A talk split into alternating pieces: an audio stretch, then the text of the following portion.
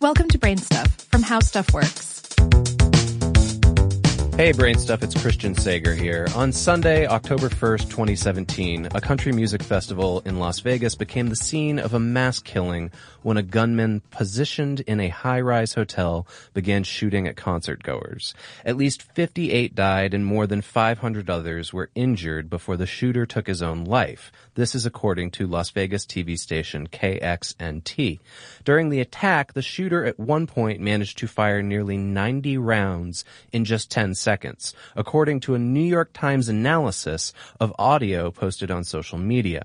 The speed of that bullet barrage led some to assume that the killer used a fully automatic firearm, a type of gun that automatically reloads after a shot is fired, fires again, and then repeats the process as long as the trigger remains depressed. With the Firearm Owners Protection Act of 1986, Congress banned the sale of new fully automatic firearms, but ones produced before that date are still obtainable after the purchaser goes through an FBI background check. But the Las Vegas killer didn't need a fully automatic weapon to unleash rapid fire terror. In a Wednesday, October 4th press conference, Jill Snyder, special agent in charge for the Bureau of Alcohol, Tobacco, and Firearms from the San Francisco office, said that when authorities reached the gunman's hotel room, they found an arsenal that included 12 semi-automatic rifles equipped with aftermarket attachments called bump fire stocks. As Snyder explained, the devices are designed to simulate automatic fire without mechanically altering the function of a rifle in a way that would make it illegal under current federal law. A standard fully automatic weapon, like a pre-1986 Colt AR-15, can fire a hundred shots in about seven seconds, according to the New York Times analysis, while a semi-automatic AR-15 style assault rifle of the kind used in the June 2016 Orlando nightclub shooting, that can fire 24 shots in nine seconds. The bump stock, though, the one that was used in Las Vegas, more than triples the capability of the latter.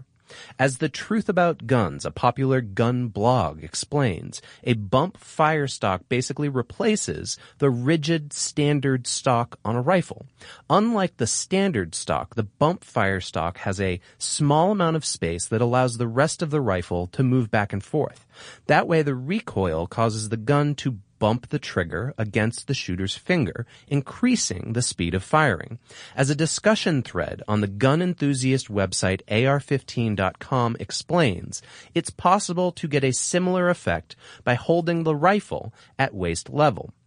Though they increase the lethal potential of a gun and replicate a now illegal to possess firearm, the bump stocks themselves do not violate the current law.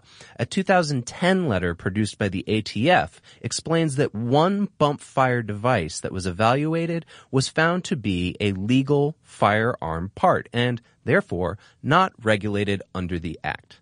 Senator Dianne Feinstein, a Democrat from California, has introduced a bill that would ban devices designed to allow a semi-automatic weapon to simulate full auto speed. According to CNBC, even some Republican members of Congress, generally reluctant to enact firearm regulation, are now willing to consider such a ban in the wake of the Las Vegas shootings. Both the White House and the National Rifle Association have indicated an openness to considering more regulation.